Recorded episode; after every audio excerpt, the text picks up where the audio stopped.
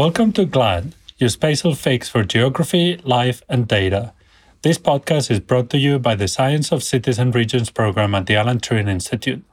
I'm Danny, your host for today, albeit briefly. Usually, Levi. Hiya. Rachel. Hello. And I join you from our studios at the British Library. But today, we're on holiday. So today we're reaching back into the vault to our sad interviews to bring you one of our past guests, Danny Dorling, Halford Mackinder Chair of Geography at Oxford University. In this conversation, we talked about his life, times, and career, and also learned a little bit about who he would invite to a sad dinner party. And hey, if you're curious about the sad interviews, check out our Spatial Analytics and Data YouTube channel for the full back catalog. And a quick technical note we recorded this interview at the height of a global pandemic from home, while we usually record GLAD in the studio. So we're sorry for any issues with our audio quality. We hope we've gotten better since this. With that, we'll leave you with Danny, and we're glad you're here. Welcome, everybody, to uh, today's Spatial Analytics and Data uh, interviews. So, my name is Mark Green, and I'm uh, doing the role of chair for today's uh, interview. And we kindly are joined today by Danny Dorling. So Danny is the Halford Mackinder Professor of Geography at the University of Oxford. He's um, pretty much been in a lot of places. He's been at Oxford, Sheffield, Newcastle, Bristol, Leeds, and New Zealand, um, spreading the good word of data, quantitative geography pretty much everywhere he goes. Before he was an academic, though, Danny also worked as a play worker in a children's play scheme um, and we really push the idea that playing is learning, something that he uh, continues to push pretty much every day and indeed in PhD supervisions pretty much all the time. Danny's research is pretty much around understanding inequality or forms of inequality, whether it's housing, health, employment, education, and he's pretty much mapped anything that you can shake a stick at. So, with that, uh, I'll hand over to Levi to start the first uh, set of questions. Hi, welcome, Danny. Thank you for uh, coming with us today. Normally, I kind of ask questions about uh, our interviewees' kind of personal experiences, academic experiences, um, and all the different kind of institutions uh, where they've spent their time. But um, before we get into that, I'd like to know how are uh, how are things going for you recently? What are you working on? Uh, I was doing a lot of work uh, on the pandemic, uh, but I've published almost none of it. and, and um, have decided to wait and see what happens. I, see, I, think the, I. I think the pandemic is fascinating, but we could talk about that later. But I think we're not going to get a clear view of it for a couple of years, not least because we're so caught up in it. I see. So, so what I've done instead is I've gone back to what I mainly do, which is inequality. Um, partly because I've been asked lots and lots of questions about inequality in the last 12 months. And I'm currently trying to work out if you were trying to des- describe seven typical children in the UK uh, to describe the range of inequalities in our society, how could you go about it? So that's the thing that's preoccupying me at the moment.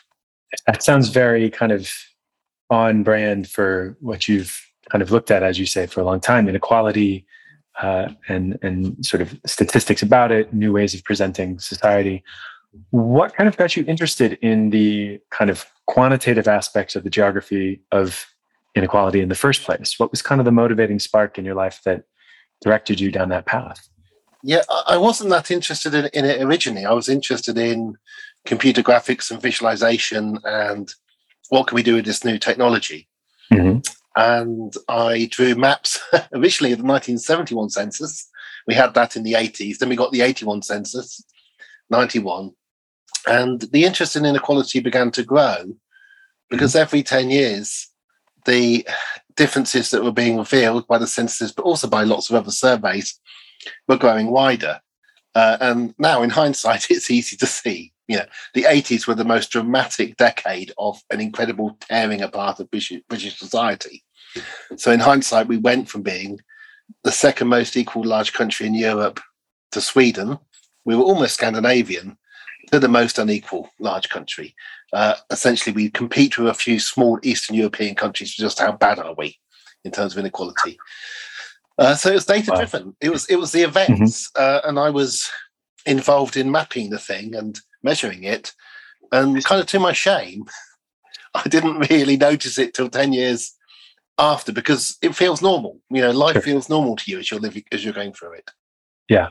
I, I suppose that does make sense. It, it is hard to kind of pull yourself out of the stream of time while you're in it. Yeah. One kind of question, though, I did have is that uh, it sounds to me that maybe that at the early kind of onset of your life, there maybe was something, uh, some sort of sensitivity to this question because you're one of the few people that I'm aware of that has their uh, infant and junior school on your CV. Yes. Um, why is that something that you want the world to know about you, and what is what do you think that it tells us? I look back. I think I've had that there since the year 2000, and which was about the time I was becoming interested in inequality more. Uh, and I wrote a piece about where I grew up. I grew up on the roundabout in Oxford. Mm-hmm. And if you looked at the index of deprivation for that roundabout, you could see every single shade of colour used to map it around the roundabout. Um, so I grew up, in hindsight, in a place which was more unequal than most people grow up. Mm-hmm. And I saw that where people lived affected whether they stayed on at school, whether they left at 15 back then.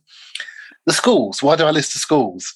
We live in a funny world in those of us who've been to universities where, you know, on everybody else's resume or CV, they have to list their schools and their GCSEs and their A levels. We kind of have this blank slate that goes, oh, forget all that before. We're not going to mention it. But we're just going to put down these universities as if it's really informative to know that somebody went to Harvard or Newcastle or whatever. Um, and it doesn't tell you as much. So, so I, I put the schools down. The schools are quite average. Um, mm-hmm. And in fact, you'd find it hard to know about my schools now because the well, one one was burnt down, but uh, they've gentrified. Some of the areas I went to school in are now very different to, to what they were in the 1970s. I. Um, but I think, uh, was it? There's a novel by Don DeLillo, I think, uh, where there's a famous quote: "You are your geography." Uh-huh. Um, I think we're very, very shaped by who we're brought up by, where mm-hmm. we're brought up, what we see. I think if I hadn't moved from, I grew up in the city of Oxford, in a normal part of the city. Many people aren't aware that there are or there were normal yeah. parts of the city of Oxford. It was a Midlands town. I went to Newcastle in 1986. Mm-hmm. Uh, Newcastle had no jobs in 1986. It, it, was a kind of industrial wasteland. Yeah. Um, now, if I hadn't done that, and I, I, didn't go to Newcastle because it was an industrial wasteland, I had no idea. I was 18. Um, was there a particular reason why you picked Newcastle coming straight out? Uh, I wanted to get away. Uh, I, I, wanted to go away from this tiny, tiny Midlands town, which only had six state secondary schools where you kind of you could know half the people in the city. I wanted to get somewhere big. Um, yeah.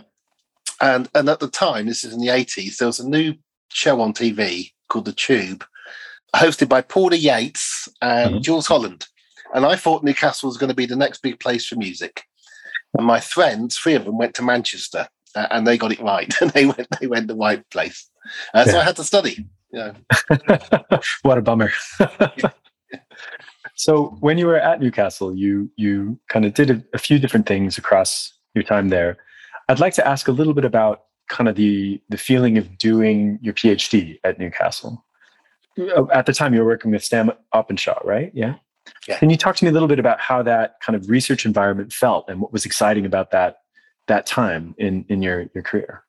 Yeah, uh, Stan was was and is uh, unique because he was incredibly infused all the time to a, a ridiculous level, uh, and he also let you do what you like mm-hmm. um, with almost zero interference, which I think means I'm not a particularly good PhD supervisor because you tend to copy your PhD supervisors.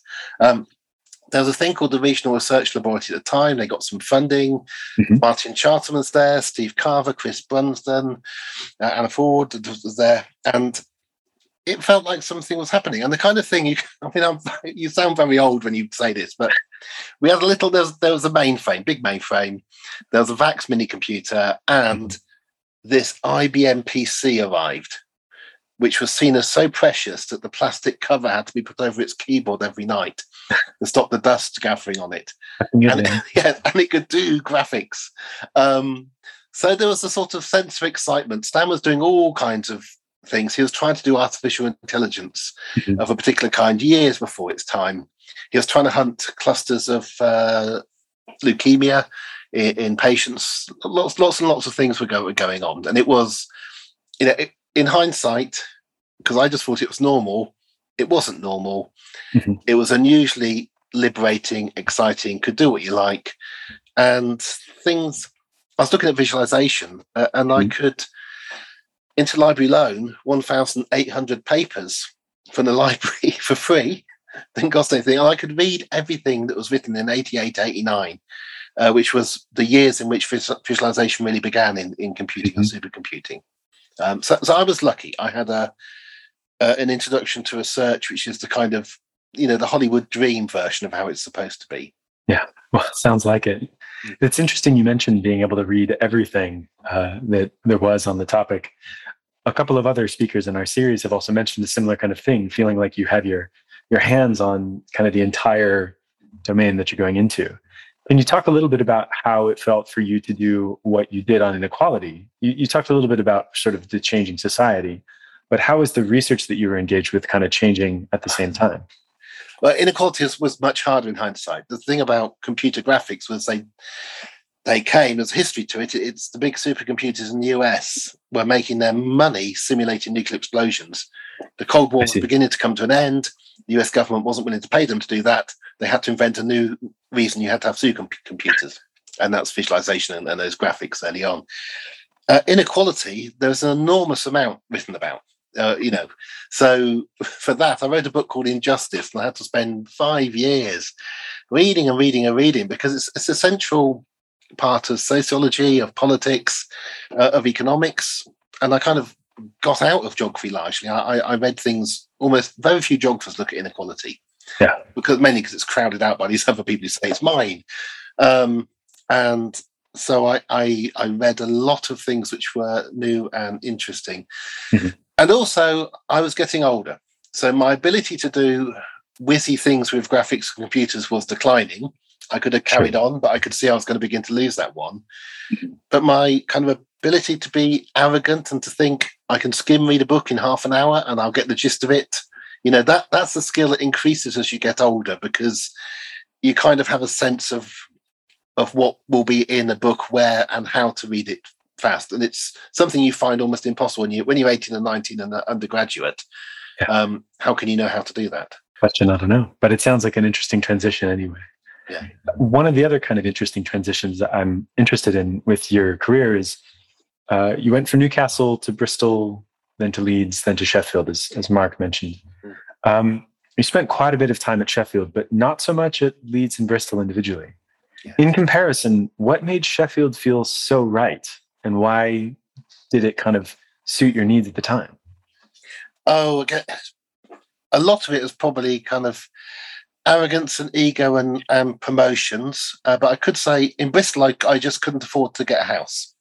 I had to rent. And uh, Bristol is lovely and the centre was lovely, but I was being outbid as a university lecturer by the richer students who could actually afford the flat above me.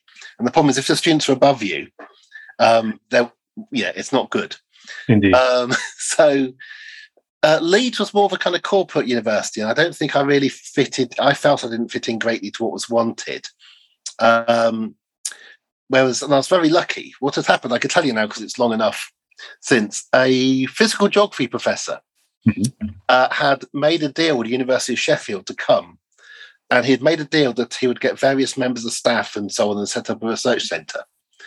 And at the last minute, he pulled out so all the all the deal had been worked out, all the posts, the finances, everything has been worked out, and they advertised a new geography.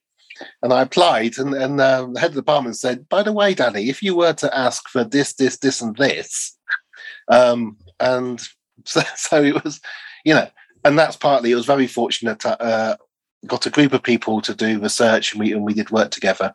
Um, but also, by that time, I had children. Mm-hmm. Uh, they were at school, and uh, children, uh, rightly, have a good reason to dislike you if you uproot them and take them away from all their friends and everybody sure. else. And that kind of fixes you uh, in a yes. particular place. Yeah.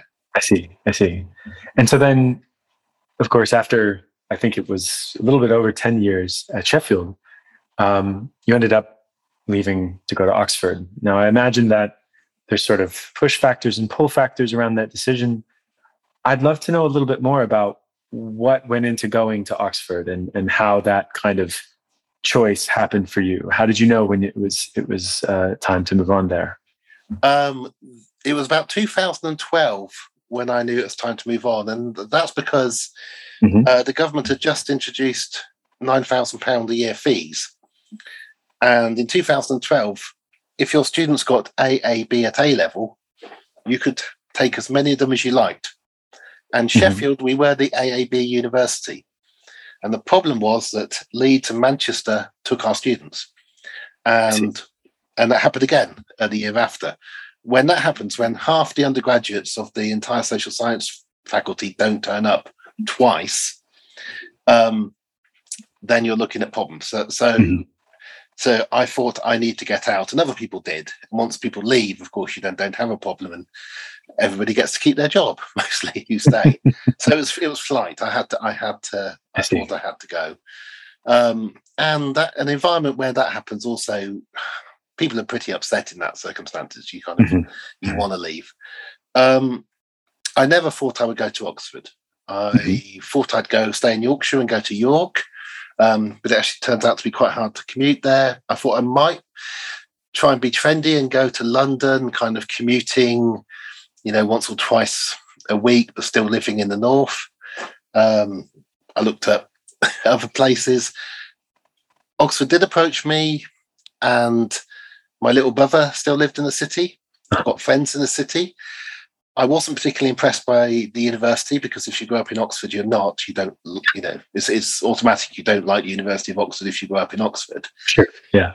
Uh, but it's increasingly kind of made sense in middle age, late middle age, as you know, a sensible place to be. I, I thought, uh, I still think that my parents might move back here in their very old age. Uh, so a lot of things not to do with work. Yeah. Um, increasingly, as like Sheffield had a lot to do with kids and schools. Mm-hmm. Uh, Oxford quite a lot about family, friends, and parents. Yeah. Because um, departments, you slowly work, you can only work out by moving between them. Uh, the grass isn't ever greener. They're all remarkably similar geography departments. Same things happen, just takes a bit of time. There's a crisis every 10 years. There's a soft and good spot every so often. Head of the department is really good, comes along, nobody notices because they're really good and they don't get credit. Then head of department is really bad, comes along and everybody notices, you know. And it happens again and again and again. I see. I see. Yeah.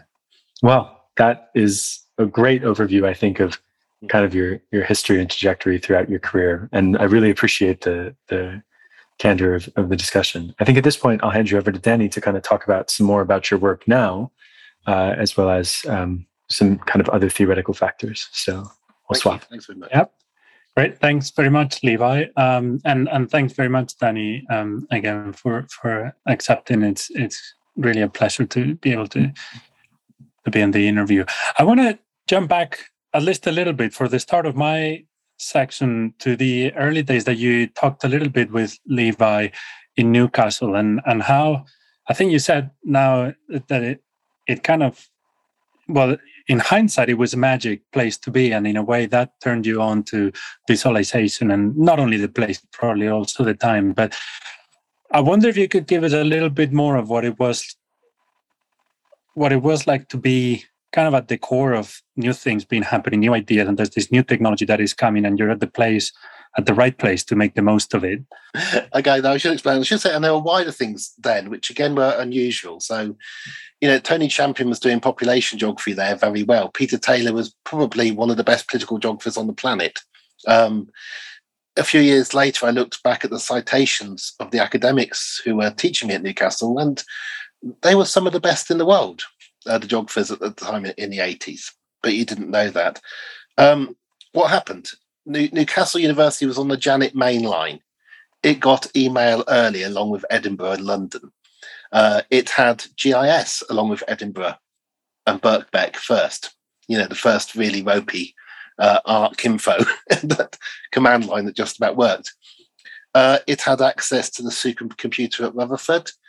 And Newcastle also had a very, very good mainframe in the basement of Claremont Tower, um, which in hindsight, they weren't as good in other places. And so there was that going on. Uh, but there was also this, you know, set of people who were doing quantitative spatial science at a time when that was pretty new. You'd had the quantitative geographers of the 60s, uh, but a lot of their work had been theoretical. What could you do? And they put stuff in punch cards and come out with something, and often it actually might be wrong, you know, they, because you know you know make mistakes when you're computer programming. Uh, whereas by the 80s, you could actually see your code, you could alter it, uh, and also we had these microcomputers for the first time, uh, and I and I could program. I I am a geek. Uh, I couldn't read a word until I was eight, but I could program very well at the age of twelve. And if you turn up at university at eighteen, able to program uh, well, um, that uh, you know that that is a huge, huge advantage.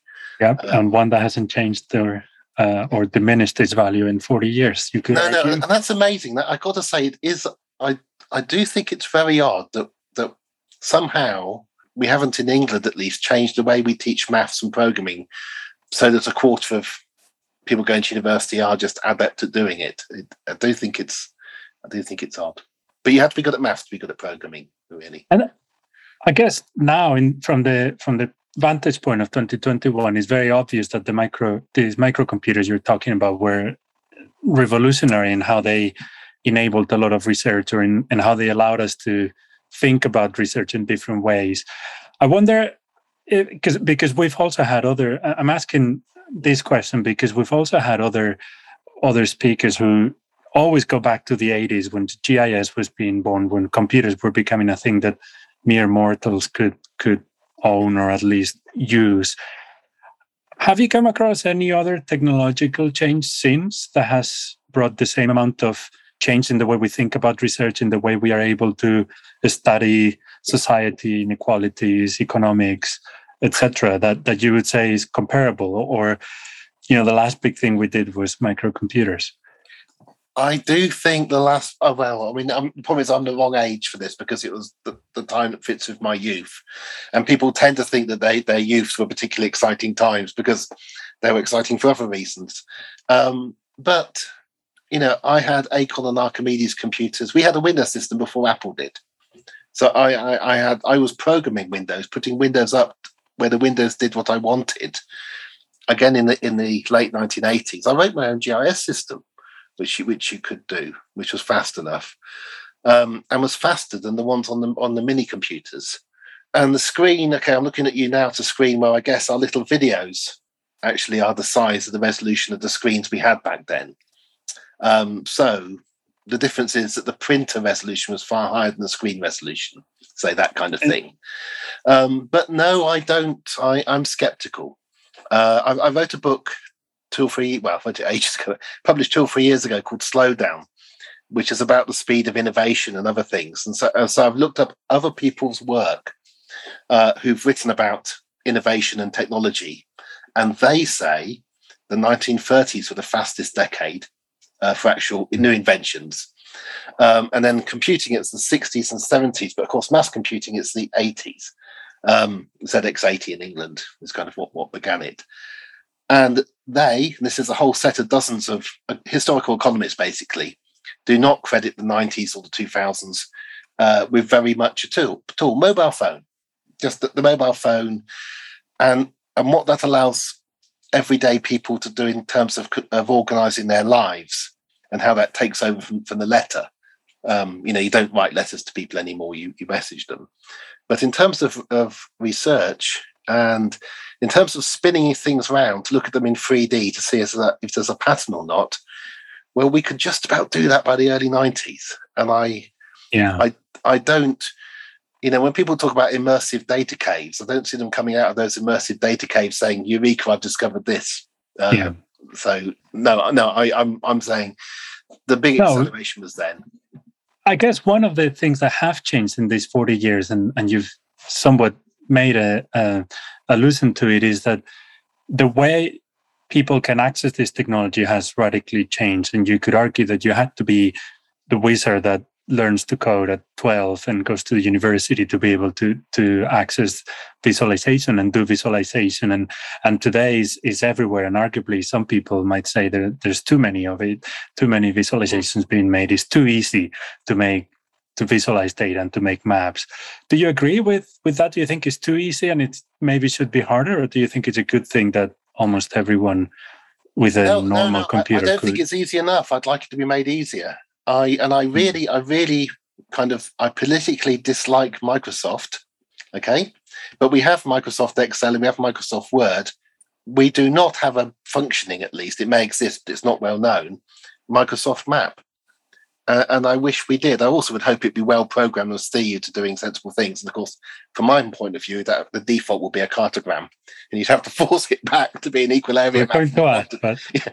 um, but no, no, I'm I'm not a purist on the on the on cartography. Partly because we have a hindsight history of cartography in that we remember the really good stuff from the 30s and the 50s. We don't remember the pile and pile of stuff that actually was awful done by hand and wasn't very good. Um, so we create a kind of folk memory of great cartographers with great ability, hill shading by hand. Um, but no, I, I, would like to see more visualization. The pandemic has been interesting for visualization of graphs. Uh, I got I got attacked and ripped apart by the economists for my graphs, but anyway. Um, but just watching people explaining using log scales, explaining what an exponential growth is, trying to look at. I mean, I know we're still in it, so so this is what I mean about it's hard to talk about the pandemic from outside. Um, but it's having events where you suddenly have a lot of data, uh, the data really matters, then changes people's the importance of visualizing it and trying to explain it. Uh, and that's what we need more of. I, I'm quite worried because I've got too old to map the census, and the next census will be coming out in a year or so. And I would really like to see the census mapped in a way that I couldn't do, better than something I could do, but not just throwing it into something and mapping it in 10 minutes. But, I, you know, I've got kind of got a hope that somebody's going to do something. Really well, there's a challenge for the audience. Oh, yeah. um, and I guess more looking forward now into, and you were hinting at this. Do, do you have any ideas or any wishes for if we if we were to have this conversation in say five ten years and we talked about visualization again mm. what would you want to be able to see and that, that we can do today that maybe we could do in five ten years what, what would the science fiction of cartography and and cartograms perhaps look like that's that well i mean the science fiction of cartograms is that this map changes all the time as you want it to so, so that the projection is not fixed um, and you're and you're not too obsessed by it. But I've always had this idea of a 3D data cube where you have the normal map is horizontal, but you look above you and you can see the future or projection and a plane, which is a, you know the next 10 years. And you can look beneath you and you can see the layers of previous data. But you can actually do it. Rather than, you know, all GIS textbooks have that kind of 3D imaging of layers, but actually yeah. want to be in the layers, seeing them, yeah. and then say, okay, bringing the British Household Panel Study, the election study, um, bringing the Family Resources Survey. Let's look at average incomes by area and shade out this colour slightly translucent so I can see the other data through it. I, I can endlessly describe what I'd like to see. Um, well, I think that's important too. Yeah, uh, it's, but, it's a place to start. Absolutely. Yeah. And actually, now that you you've mentioned these data sets, the British Panel Survey and the census, etc., I, th- I wanted to end my my part on discussing a little bit how that transition or how your re- origins in technology and visualization and in quantitative methods as an almost methods expert have influenced your thinking about politics, about uh, studying inequalities and, and studying the power imbalances that are crucial to, to these inequalities, right? And I'm asking this also if you want to take the question in that direction, because some people would say you don't need quantitative a quantitative background. All of this is qualitative and it's about politics and and numbers are not really where the the power is. Would you agree with that or or or not? Uh, no, no, I, I, don't. Particularly in, in in geography, I don't. I'm a bit really crude about it, but I think um, if you don't do many numbers in geography, people from outside geography aren't going to be that interested in what you've got to say, which could annoy some geographers. But you know, the world isn't crowding out to find what is the deep theoretical thoughts that geographers have. Uh, but to put it but slightly more politely, you know, what today's our political arguments as of you know last few hours is about a ten pound an hour minimum wage or fifteen pound an hour minimum wage. It's Labour Party conference on today. And to actually judge whether fifteen pounds an hour is reasonable, possible, or you know, is ten minimal, you've got to have some idea of, of these. You can't understand any of the inequality statistics, I'm afraid, without you know fairly good GCSE maths and a bit of A level. We don't make we make it harder in Britain, uh, but it's really hard. But also just understanding voting, first past the post. Why it's a tragedy. Again, Labour Party conference that Labour Party did not endorse proportional representation in the last two days. Without PR, you're a really weird European country. The rest of Europe has PR coalitions. It's not all utopia, but generally nice folk, less poverty, sorted out housing and so on. Uh, whereas we have our weird voting system. And if you don't understand first past the post, which is a mathematical thing, what it does, what it results in, you won't realize why it matters. You think, oh, that's just another option. You know, it's what the US has, it's what we have, it's not what the rest of Europe has. the rest of Europe does better. And, and it forces you to form coalitions. It doesn't let big business take over political parties and get majorities quite as easily. And that's all without knowing the maths of it uh, you won't realize how you're being used. But the same for the economy and the cost of housing and so on. When people tell you that something isn't isn't possible, you know, now that's the ultimate one in politics. You know, that isn't possible. It's not realistic. Well, if you can do the numbers, you can work out what is possible and realistic. You can look at what happens elsewhere, and you can say, "Oh, how come it works there then?" Um, by looking at the numbers in that place. Uh, so, know, I'm not saying you have to use numbers for everything, but I do think, particularly human geography, uh, by shying away from numbers because they're a bit hard has actually weakened the potential power of the discipline. And we currently have, I've got to say, we've one of our government departments just been renamed Levelling Up and Housing and Communities, right? It's the Department of Levelling Up. Levelling Up, which is going to be a big agenda for the next two years, is all about geographical differences. So, where are all the human geographers in Britain who are going to contribute to the levelling up agenda of the government? And they can't because you've got to you can't level something up without having two numbers and saying that one's going to be a bit like the other number. Um, you can critique it without the numbers, but but you're not going to be listened to. I think that's a very apt way of uh, putting into my section. I'm going to hand you over to uh, the sad party. Thank you. And Rachel. All right. Well, this has been fantastic. And um, as we discussed, and as if, as people who've attended these interviews before know, by the time we reach me, we generally switch gears, and we're going to do that. But I just wanted to follow up just a tiny bit. You made a comment sort of offhand to Levi about moving from one university to another, and that children reach an age where they have a, a right to to expect not to be moved. And I wondered about this right to be rooted because I think it's important. I think it's important when we talk about inequality and spatial inequality and leveling up. Mm. And so, yeah, I, I, suppose I'm curious on the personal level about children having a right to be rooted. Is that something that you believe, but also what you think that means for for wider society? Uh, yep, and also, of course, you can you can actually begin to measure it. And the tragic level in Britain, um, over a quarter of children are now living in private rented accommodation, and in London they're moving every two years, uh, which is awful. And we haven't we haven't seen that really since Victorian times. Uh, I was lucky; I was moved at six within a city and not moved again. And you know, anecdotally, when you talk about moving, and you know the ages, 15 is the worst age, by the way.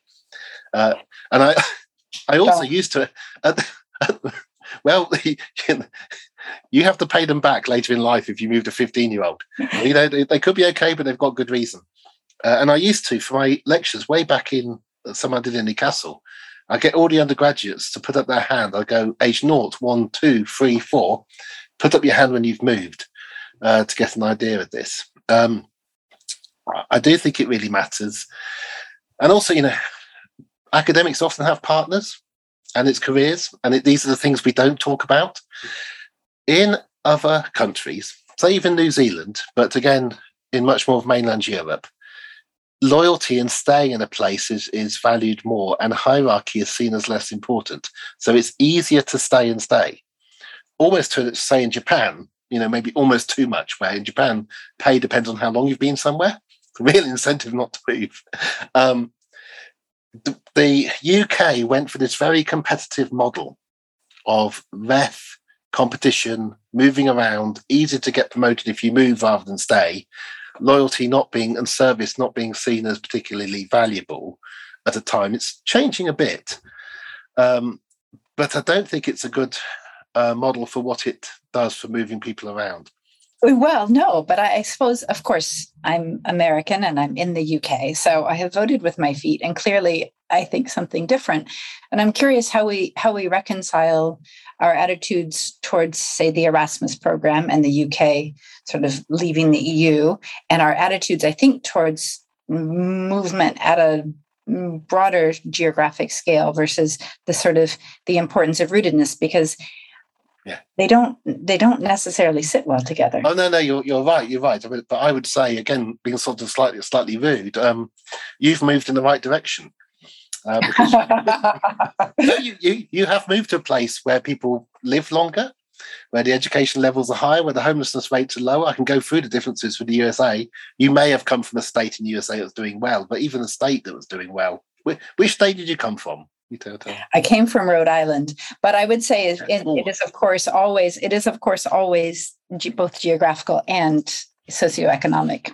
Yeah. And yes, well, I'll use up all of my minutes, and my co-host will later on scold me. They probably wouldn't, but I should say sorry. No, no, to your question very very quickly. Um, uh, there was one brilliant point where Sheffield I was collaborating with Dimitris Ballas, who was well from Greece uh, ben Hennig from Germany, Switzerland is now in Iceland. In fact, I think I was the only person who wasn't a migrant. Um, and, you know, that's a very lucky thing that you get in England, which you do get less elsewhere. But they were tending to do this at a relatively younger age. Mm. You know, hmm. there comes a point where people and the people they're with want to settle down for a bit.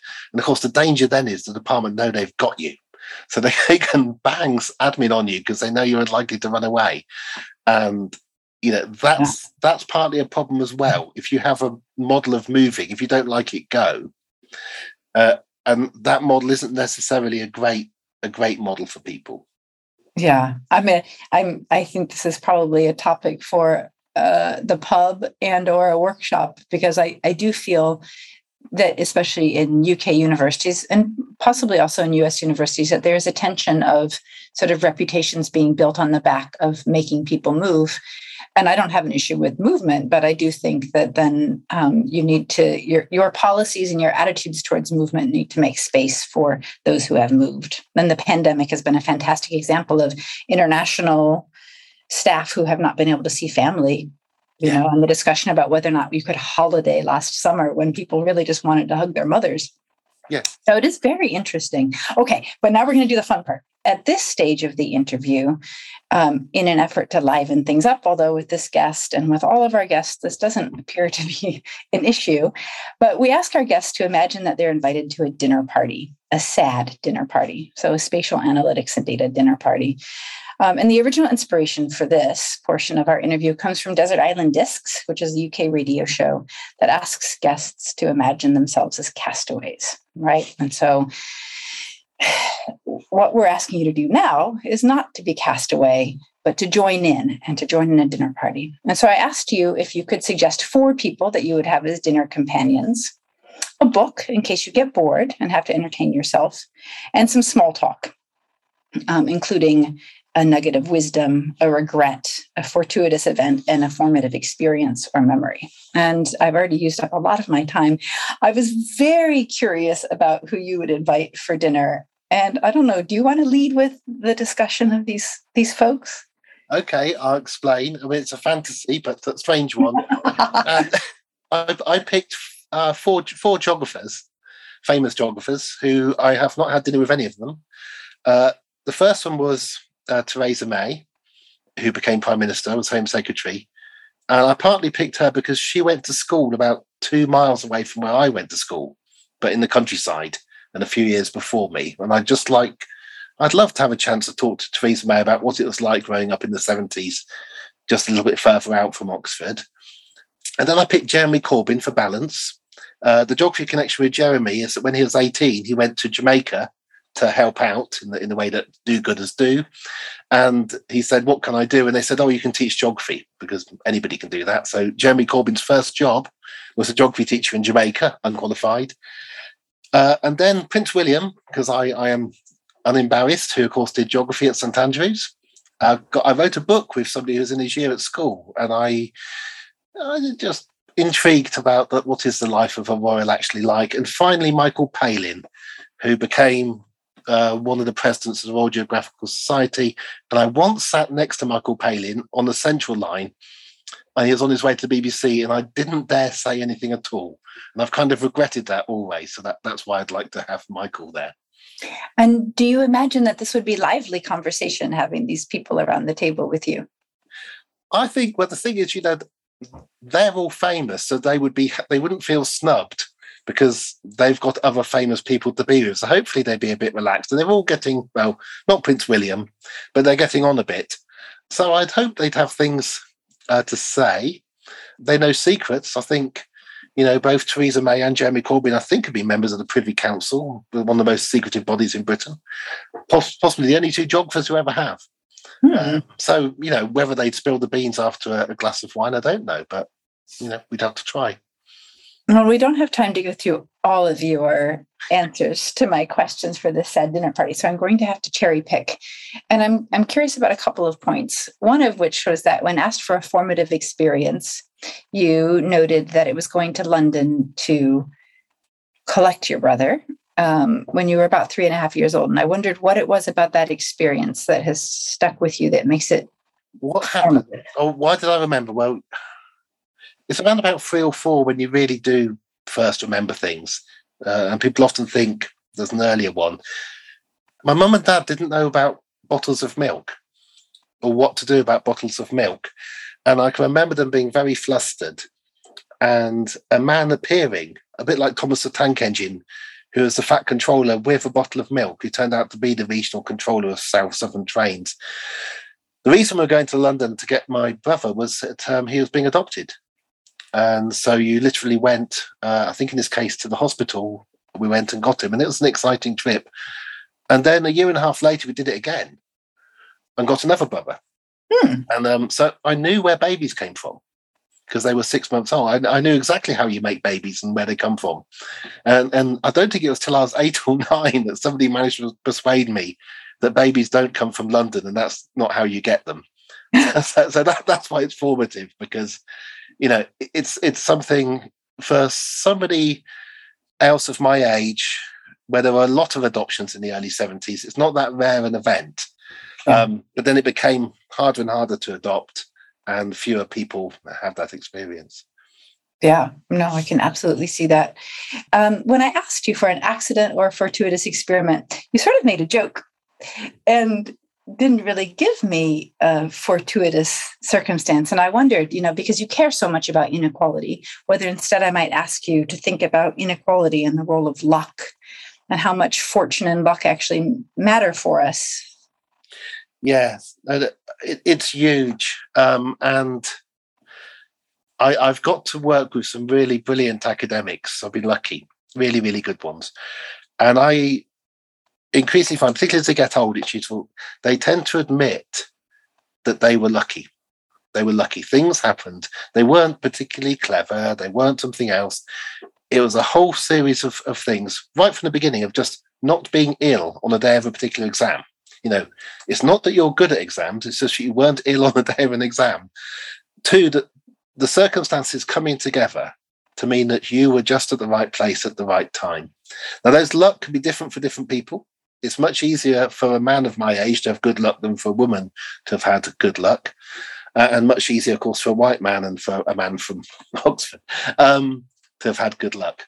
But luck and bad luck are, are crucial. The longer you go on, the more you see it. And one one way in which older people see it is when they have children, and then when those children have children, the fortunes of the grandchildren have as much, if not more, to do with luck than has to do with anything to do with whether they strive or whether they're lazy and and and so on. And that that's kind of fairly crucial. Um, you know, if somebody hadn't been wanting to hire somebody like me at a time when I'd been wanting to leave somewhere, um, then I wouldn't have got necessarily the jobs that I have got, which I've been fortunate. But because you only live one life, it's really easy to convince yourself that you did it all your yourself. Uh, and sorry, I go on too long, but this matters. No, this is good. There's a brilliant book called, um, I think, Luck and Chance by a leading economist in America, whose name I've forgotten. Um, people who do really well in society, who are really rich, tend often not to believe in luck. They think it was them that did it. Uh, and it's terrible because it's not true. It's easy to show it's not true. But if they did realize that, that it was luck more often, they might have worked hard, but there's a thousand people who've worked hard for everybody who's worked hard who's made it. Luck is the defining factor. If people who are who are doing well realize that, they would often not be quite as mean, possibly. And that may sound trivial, but the effect is enormous on, on societies because it only takes a few people with a lot of money who are mean and they can buy newspapers, they can fund think tanks, and they've changed your politics for a place. Uh, and that's that's why the luck, understanding luck, is mattering more and more, beginning to work it out. And can can we think of and this will we'll sort of slowly end up on this point, but what about sort of geography and luck? I mean, there's a geography clearly a geography of chance, but there's a geography of fortune, right? That there are some places that maybe the between structures and place, you're more likely to have the the lucky things fall in your lap. And some people yes. never, are never ex, like an exposure index to luck. Some people maybe just aren't exposed to fortune very often. One other thing you can do with first year lectures is put up um, CASA, CSIA, CASA's booth maps, you know, the modern deprivation maps, and, and they go right down to um, MSOA level and smaller. You just put it up on the screen, and then you, you zoom in on where your undergraduates come from. It doesn't matter whether you do Newcastle or Leeds or Bristol or Oxford. They all come from the green areas. The only question is whether it's dark green or middle green, but they don't come from the orange or the red areas. So they may have been lucky to have got into your particular university, but they already started with an advantage. Um, but the luck thing, so a student of mine is currently looking at this in London, because London is seen as a place that's kind of lucky. You've got more chance of being socially mobile if you're in London. But actually, Londoners themselves get crowded out by all those people coming in with their luck, which actually makes it quite hard. And Oxford's even more extreme for this. So when we're talking about academics moving, the city of Oxford is kind of invaded by an endless stream of people who've made their CV elsewhere and students from around the world all wanting to live in a tiny city of 150,000 people. Um, it was quite pleasant during the pandemic, but when the pandemic's over, you know, you get this crowding, you get this crowding in, and you can see who who supposedly has been lucky and who not. And there, there are differences in the chances. Bethan Thomas and I produced an atlas once where we shaded every small part of Britain according to what on average would happen to you as a child. What was the most likely thing? And so you could kind of see the geography of of luck. And you could to see the areas where doing well is actually normal and is not doing well and the areas where odds on life's going to be hard it, it's you know that's the kind of thing that helps explain to people where they live. Yeah no, that's very nice. And I think it's a very nice point to sort of end on and then open things up. And so I'm going to turn it back over to Mark, who I think is going to lead us through any discussion and questions. Thank you, Rachel. Um, so to conclude in this session, I'm, I'll be going through the chat and uh, responding posting those questions to Danny. Um, and since I got discretion, I'll pick the what I think are the best ones, or not not necessarily the most trickiest. Um, so I think the, the, my favorite one from the chat has to be Isabel's question. Um, and I will remind you, Danny, that you're, you're being recorded, so don't slander any place too much. Um, but what do you think is the most interesting place in the UK? What do you think is the most average place? And what do you think is the most boring place? You know, you've mapped everywhere across a range of metrics. You, you must know this very well. Oh well, no, no, it's it, it, it's it's um subjective, isn't it? And of course, I have to have been there, and I haven't been to most of the UK. Um, so I always try and go to places I haven't been before if I get an invite. Boy, but for me, the centre of Edinburgh uh, most interesting because it works in three dimensions because the streets are on different levels. So there aren't many parts of uh, the UK where the geography is actually 3D, and if you don't get the 3D geography, you're going to get lost. And of course, Edinburgh is also kind of quite a European city and different. Uh, most average place is somewhere near Tamworth for the centre that I, I, worked out years ago. Um, most boring, most boring. Um, being careful, I think commuter belt outside of London. So I'm not naming any particular place, and of course Oxford's on that kind of circuit. But commuter belt villages a mile from London, where everybody used to go into London, and that's what they did. But hopefully during the pandemic, they've discovered a life and something else to do, and invented something so that they're no longer as boring as, as those places used to be. Very sensible choices, I think. Um, so Richard Cantwell has asked, is there a data set that either doesn't exist or you can't access that you'd love to get your hands on? Uh, yes, the criminal justice system. So Rachel was saying about luck. Um, we cannot get the data on who goes in and out of prisons.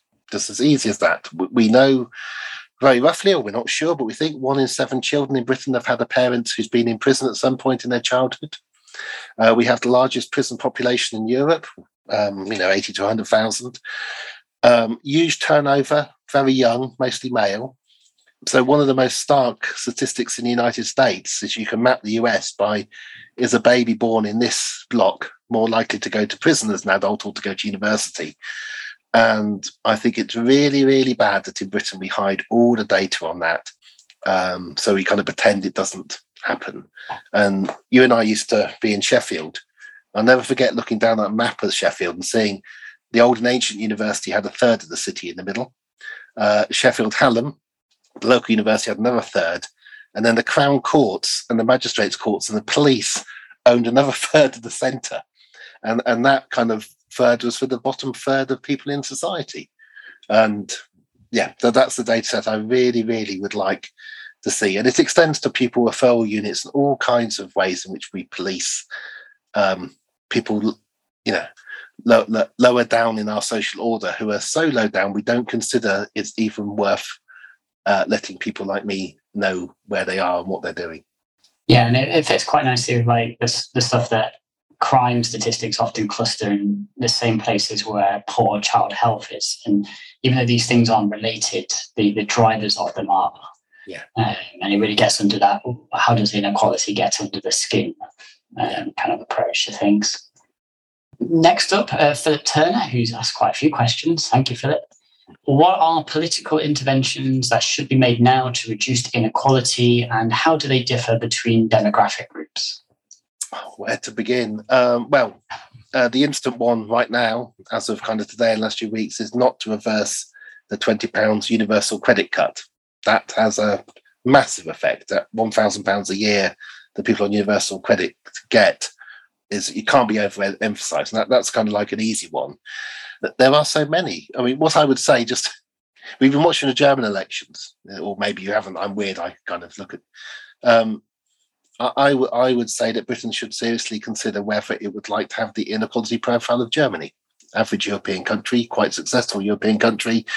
Would we like to be uh, like Germany in terms of the gap between our rich and our poor? Um, and then you have to do what you need to do to get there. Um, so if you're serious about leveling up or leveling out, uh, I would level like the Germans. Um, that would be my, my shorter answer. Excellent. Um, changing track a bit from inequality. So Emmanuel uh, says, very nice description of the business cycles of the uni- university departments in the UK. Are these cycles a UK thing and consequently a product of the U- university sector in the UK? Or do you think that this is how universities work everywhere? Uh, my experience of going around is that universities work very different in different places. We have all had the most enormous explosion in in you know one of the biggest. And I did had to, that book Slowdown. I did only four things were exploding, like temperature and um, CO two and so on. One of the four was graduates worldwide. So the whole world has experienced an explosion from almost nobody going to university, less than one in ten thousand when my granddad was around, to 50% in, in a large number of countries. And that creates dislocation. But the the British model, the REF, the competition, the grading, and so on, uh, was a particular model Uh, it was brought in by a country that really believed in competition, and I not I am not sure if you step back and looked at it and disregarded the rankings that are made in London of universities internationally and just said they're made in London. Let's actually step back and look at this. I'm, I'm not sure it would be that laudable. One of the reasons that the REF was brought in was that we decided to rename our local universities, our polytechnics universities, and then to create a justification for not giving them the same money as the old universities, we created a scoring system based on how many papers have you written. The result then is, is academics being forced to write hundreds of papers, which you know as well as I, how often the median paper is actually read and referred to. Um, and it's when we when we talk about this as a success, and I'm not sure it is. I wish that before I die, I can watch university academics writing their one paper in three years that they really want to write when they found something out that really matters to them, and only writing other things if you know they're absolutely compelled to, rather than this forcing mechanism that we have at the moment. I'm just so, again, this is just a topic that is so fascinating because, of course, it operates at sort of an intellectual or academic level, but then we are all in this industry. So, of course, you know, we experience it subjectively, but I wonder, and this may reflect sort of coming from the United States, but if universities are to be publicly funded, then how do we do this? What should we be doing with our time? And I, I think that if people are paying taxes, there comes a point where perhaps people paying taxes have a right to ask questions about the quality of life that we're having. And I think we've partly gotten ourselves in this situation because it's a really nice profession. Yes. And so we need to be made a little bit miserable because because we live off the backs of taxpayer dollars. And but that's just my hypothesis. I'm really curious what you think. Except we don't. We did until 2012. And then in 2012, when £9,000 a year fees came in, the, the vast large majority of the of the money that goes to English universities is is not from the government, it's not from taxation. Um, it is from the debt of a whole young future generation. If you if you look at how it's done in the mainland of Europe, your universities are local. They contribute to the local town and city, but they generally actually do.